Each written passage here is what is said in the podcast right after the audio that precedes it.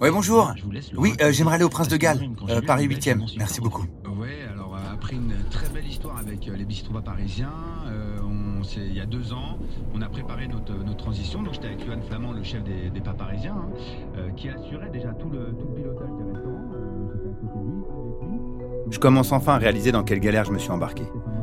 Plus je vieillis, et plus ça me fait peur. Le regard des autres, le jugement permanent. Celui de tes amis, celui de ta famille. J'ai peur de tout perdre en reprenant le restaurant du Prince de Galles en plein cœur de Paris. Peur de ne plus être le père que je suis fier d'être. Peur de ne plus être là pour ma femme, Abby. Et pourtant, ce nouveau restaurant, c'est mon histoire. Celle que j'ai découverte sur les marchés avec mon père, alors que je n'étais encore qu'un gamin. Celle que j'ai découverte le premier jour où j'ai poussé la porte d'une grande cuisine. Mais également celle qui m'a fait échouer, tomber, puis me relever. Ce nouveau restaurant, c'est mon engagement avec la vie, avec les clients et surtout avec les producteurs artisans. Ce nouveau restaurant sera ma vision de la cuisine.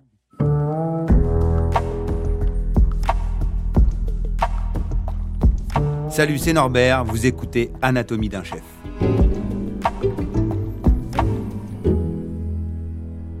Épisode 3, le goût de la terre.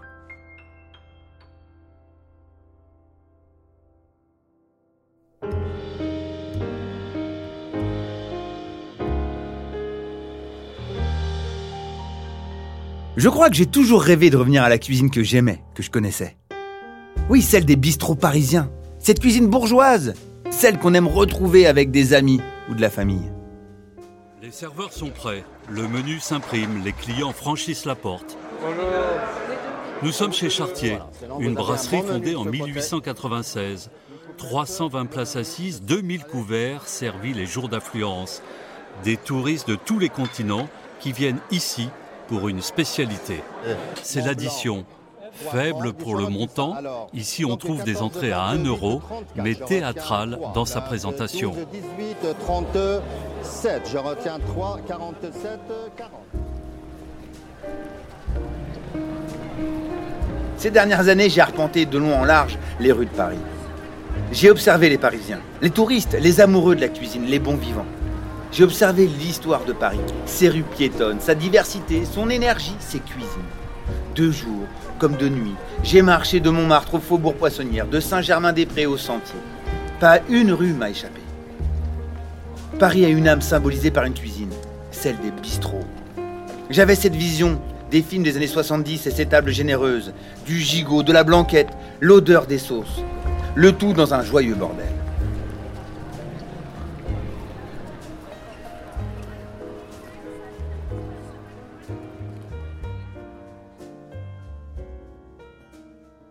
L'histoire est folle. Je suis en voiture avec Jérém direction un tournage. Sur le chemin, Jérém me dit J'ai une surprise pour toi. Il prend son téléphone, compose un numéro et demande à parler à un certain Arnaud Joly. Y a pas d'Arnaud Joly ici, monsieur C'est pas grave, il recommence. Et tombe cette fois-ci sur le bon Arnaud Joly. Au cours de leur conversation, je commence à comprendre. Il parle au numéro 2 du palace, le Prince de Galles à Paris. J'hallucine. Frédéric Bayard et Arnaud Joly m'avaient contacté quelques semaines plus tôt sur Instagram. Moi, je n'avais rien vu. Jérém, si. Alors on organise une rencontre discrète avec Gérald Kritschek, le manager de l'hôtel. Patron du Prince de Galles. Ça n'a fait qu'un tour. Je les écoutais même plus. J'avais déjà une seule et unique réponse. Oh que oui. Oh oui, je vais reprendre votre restaurant. Attention les gars, à une seule condition. Ce sera du Norbert Tarrer et rien d'autre. Ce sera un bistrot. Bon, un bistrot pas comme les autres, un bistrot de palace. Mais attention, il y aura le prix qui va derrière. Oui, un prix correct. Un prix qui brise pas le porte-monnaie. Ouais, celui où les chauffeurs de taxi pourront déposer les clients devant le palace, garer leur voiture et venir manger dans le palace, dans mon bistrot.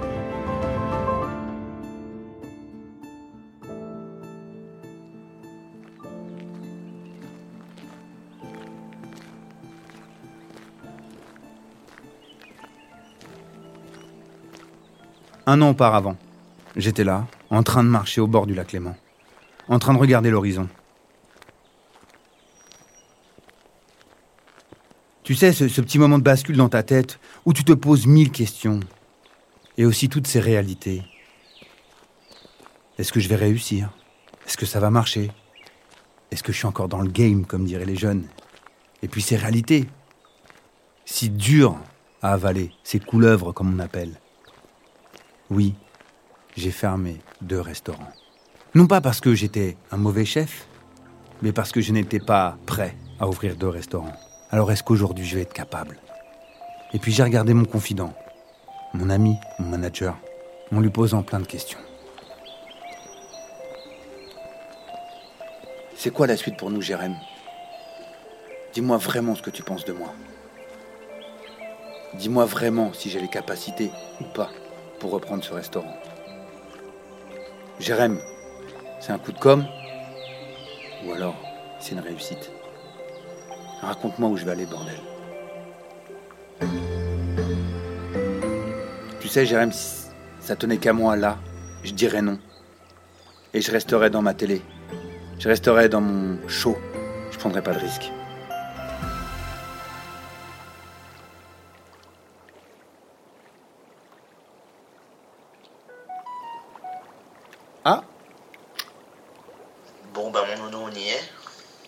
Prévenu qu'on arriverait jusque-là. Tu te souviens de cette balade matinale à Montreux, le long du lac Léman?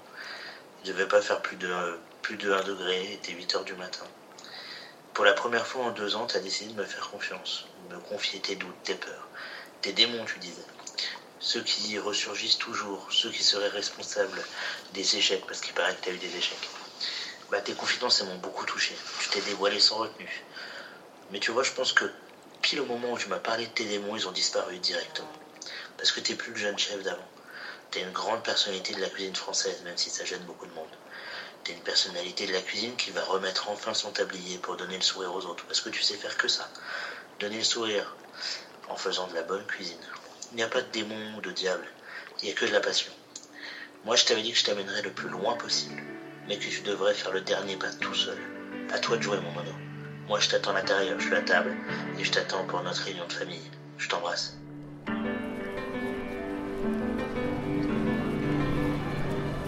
Je sais pas ce qui m'a pris d'accepter de reprendre les cuisines du Prince de Galles à Paris. Je suis fou, je sais. Les palaces, j'y connais rien. J'ai pas le goût du luxe parisien, moi. Bon, si tu veux, j'ai travaillé au Ritz. Mais fais-moi confiance, ça a pas duré longtemps. Je m'étais juré plus jamais, plus jamais de palace. Ça m'a pris dix ans. Dix ans pour atteindre une maturité nécessaire. Dix ans pour comprendre ce que je pouvais et ce que je voulais apporter à la gastronomie grâce à ma cuisine.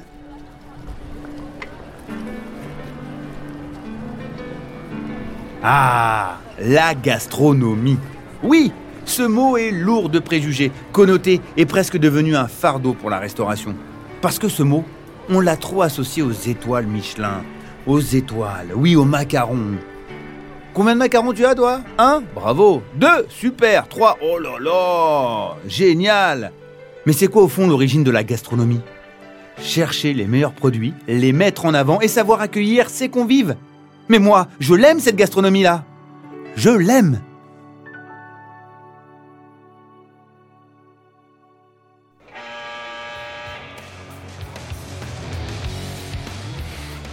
Là, là, il faut m'imaginer comme un boxeur qui s'apprête à monter sur le ring.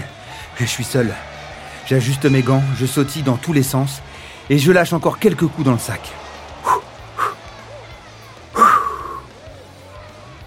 Faut savoir que pour ce nouveau restaurant, je me suis mis une pression de dingue. Pendant des mois, des mois, j'en ai parlé à personne. J'ai avancé en silence dans le plus grand des secrets. Ça y est, on y est. Depuis 4 ans, j'ai suivi nombreux de tes projets et Dieu sait qu'il y en a eu. Je dirais un par semaine à peu près. Animé derrière l'écran, businessman, surfer à Miami en vendant des croissants. Mais finalement, celui qui ne t'a jamais lâché, c'est cuisiner pour tous, pour faire plaisir. Et on attire ce qu'on est. C'était la suite logique. Finalement, c'était là-bas, et c'est parce que tu es une merveilleuse personne que ce prestigieux hôtel t'ouvre ses portes. Tu à ta place enfin. Bon, par contre, on est toujours d'accord. Un jour par semaine, je ferme les cuisines. Mais attention, j'avance pas tête baissée. Bien sûr que je suis conscient du risque que je prends vis-à-vis de mes proches, mais j'ai besoin de sortir de ma zone de confort. Et ils le savent, ils me connaissent. Ils comprennent que cette audace m'a permis de créer et de grandir durant toute ma carrière. Et reprendre le prince de Galles à Paris, c'est leur montrer qu'ils ont bien fait de me faire confiance.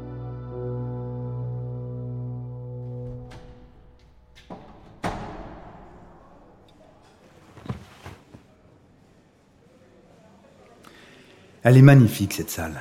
Regarde les tapisseries au mur, les vieux carreaux, le bar. On se croirait à la coupole façon Joséphine Baker.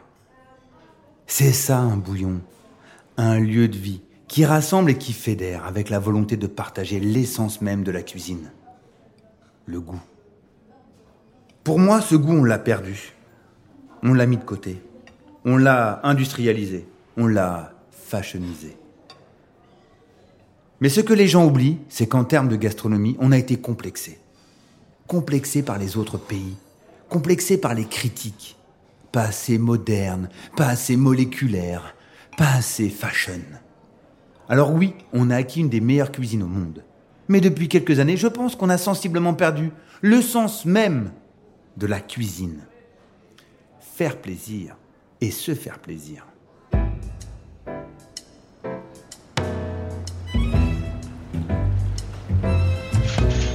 Aujourd'hui, on consomme la cuisine comme on consomme nos vêtements, nos téléphones, nos voitures. Bientôt, on aura une cuisine sur Vinted. Ouais, je te jure. Tiens, tu veux, je réchauffe mon plat, il a deux jours. C'est incroyable. Dans cette société de surconsommation, on a mis de côté le goût et la qualité de nos produits. Mais pourquoi? Pour avoir une cuisine qui soit jolie, qui soit tendance, qui soit sur nos réseaux sociaux? Super. Et moi pourtant, J'aime ce côté cosmopolite de la cuisine, c'est vrai. Mais je préfère voyager pour aller manger un bon couscous au Maroc. Je préfère aller en Inde manger un tikka masala. Je vais aller à New York manger un super bon hot dog. Moi, j'aime ce côté cosmopolite de la cuisine. Et lorsque je voyage, j'aime manger des plats locaux qui me font vivre une partie d'histoire, une partie de l'histoire du pays dans lequel je me trouve. Quand tu vas à New York, tu découvres des cuisines variées, riches, qui traversent les pays. Ils ont réussi à créer une cuisine ouverte sur le monde, avec peu de culture culinaire. Mais peut-être que le pays n'a pas assez de richesse et pas assez d'histoire pour nous invoquer une richesse culinaire. Mais nous, en France, chaque région a son histoire, puisque la cuisine française est liée à son histoire. Mais oui, oui, nous allons en Bretagne, nous allons manger un kiga farce. Va en Alsace, tu vas manger une choucroute. Va au Pays Basque, Va dans le sud à Marseille, la bouillabaisse. Va dans le centre, dans le Cantalou. Va manger de la ligo. Va manger de la truffade. Va manger une fondue savoyarde. Voilà la cuisine française. Elle est ancrée par son histoire et par ses territoires. Que tu sois riche, pauvre, que tu sois bourgeois ou que tu sois un vilain, cette cuisine-là, elle ressort aujourd'hui. Elle ressort parce qu'elle est française. Voilà ce que j'aime dans la cuisine française, le bourguignon, le coq au vin, l'œuf mollet. Réfléchissons un peu. Le museau, la charcuterie, le fromage, le pain, le vin. Mais notre erreur a été de faire passer aujourd'hui la cuisine par le côté industriel, par vanité, par séduction, par profit. C'est peut-être cette industrialisation qui nous a fait perdre le goût.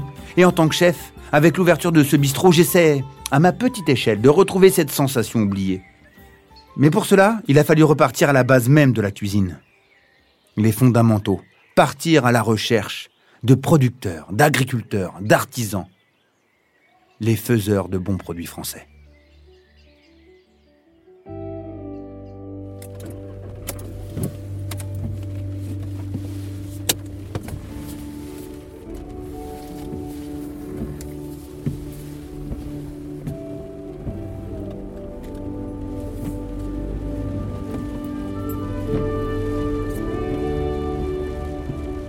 Ce qui est compliqué, c'est qu'aujourd'hui, il faut lutter à contre-courant contre un système qui s'appelle Internet.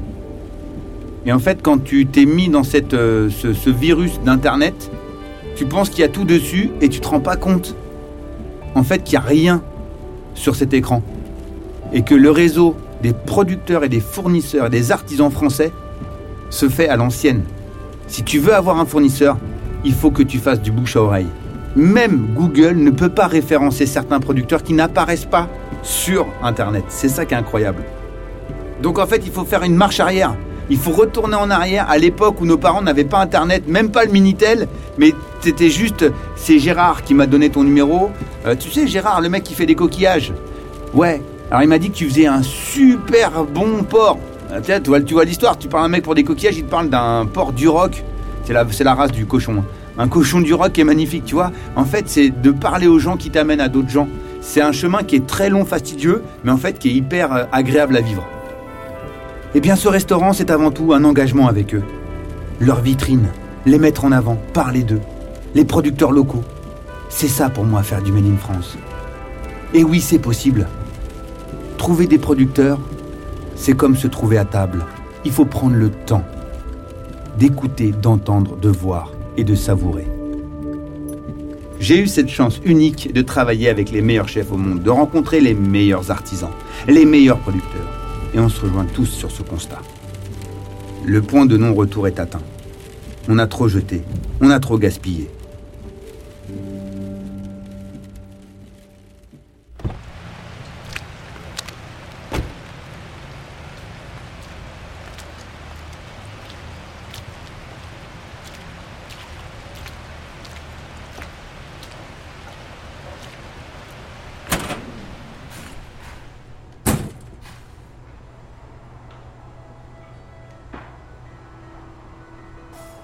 Mais comment moins gaspiller en cuisine? Comment mettre en place une gestion des déchets organiques? J'y ai beaucoup réfléchi. Ça commence par le plan de travail. Tout est à revoir. Page blanche. Avant, on avait l'entremétier qui faisait les garnitures, les sauces, et on divisait la partie poisson de la partie viande. Mais aujourd'hui, cette organisation n'est plus possible. Toutes les garnitures de mon restaurant, toutes les épluchures, tous les déchets alimentaires réutilisables sont réutilisés. Oui, réutiliser la peau des carottes pour en faire un jus. Réutiliser les carcasses de volaille pour en faire des fonds. Réutiliser des tomates pour faire des gazpacho ou alors des sauces tomates. Ce sera une première du jamais vu. Parce qu'on nous parle de développement durable en cuisine. Mais ne nous mentons pas. On est à la traîne.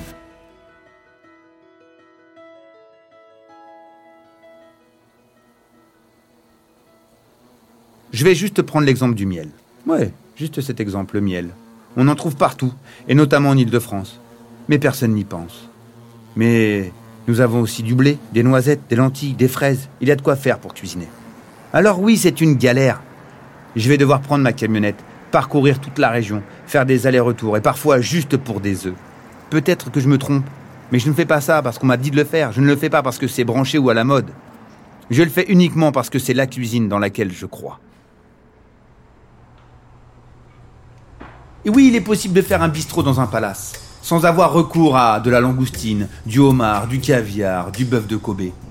Je sais cuisiner ces produits, mais ces produits ne sont pas ma cuisine. Je veux faire une cuisine de bistrot, avec des produits simples, mais des bons produits. Des œufs mimosa, une tête de veau, une sauce ravigote, des pieds de cochon, une belle choucroute, voire même de la moule frite. Oui, c'est possible. Alors beaucoup se sont moqués de moi. Qu'est-ce que tu crois? Lorsque tu veux proposer cette cuisine dans un bouillon ou dans une brasserie, ce discours environnemental et culinaire, on ne l'entend plus. Silence radio. Et je suis arrivé à un moment où faire la morale à mes proches, aux consommateurs, sans même leur donner les moyens d'y arriver, ça m'a épuisé.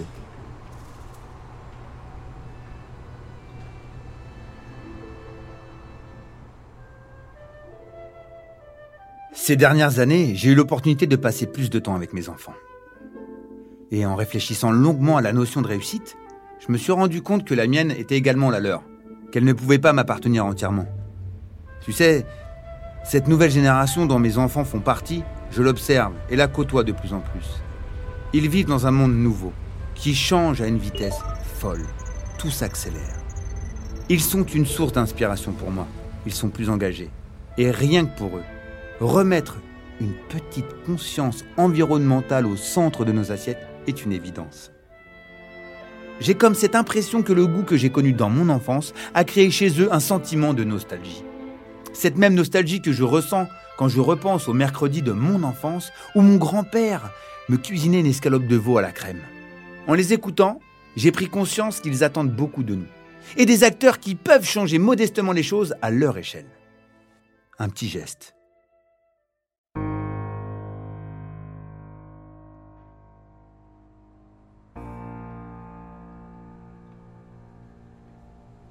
J'ai retrouvé cette énergie, cette audace qui me fait dire Norbert, fonce, crois en toi et en tes valeurs. Retrouve le goût qui te faisait saliver quand tu étais enfant. Renoue ton tablier, allume ta plaque, aiguise tes couteaux. Dirige à nouveau ta brigade. Glisse tes yeux à travers le hublot de la porte pour observer cette salle qui va découvrir ta cuisine. Repense à toutes ces années, remonte sur scène. Mais dis-toi que tu n'es plus tout seul. Que ta réussite sera celle des autres, celle des artisans qui produisent du pain, du lait, des œufs, de la volaille. Je prends conscience que je deviens un nouveau chef d'orchestre en cuisine, que je vais construire une nouvelle famille autour de moi, que je vais les guider en donnant le rythme, le tempo, la mesure pour une cuisine responsable que je chéris tant.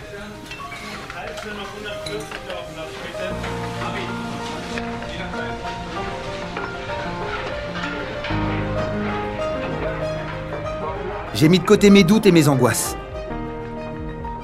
J'observe une dernière fois ma brigade. Je suis enfin prêt. Prêt à ouvrir mon nouveau restaurant au Prince de Galles en plein cœur de Paris. Enfin prêt pour relever un de mes plus grands défis. Réconcilier le goût de la cuisine populaire avec notre bonne gastronomie française.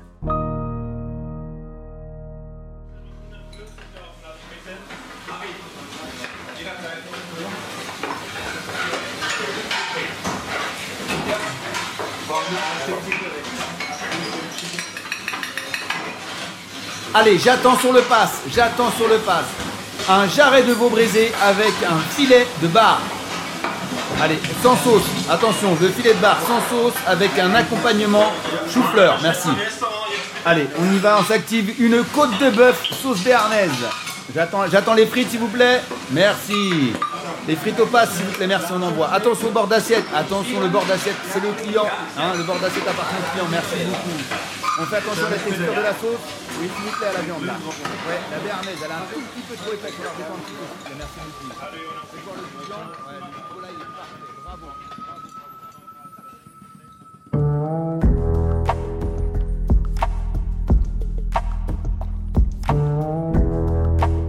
Ce podcast vous a été raconté par le chef Norbert Tarrer. Il est écrit et réalisé par Alex Bellas. Une production Bababam.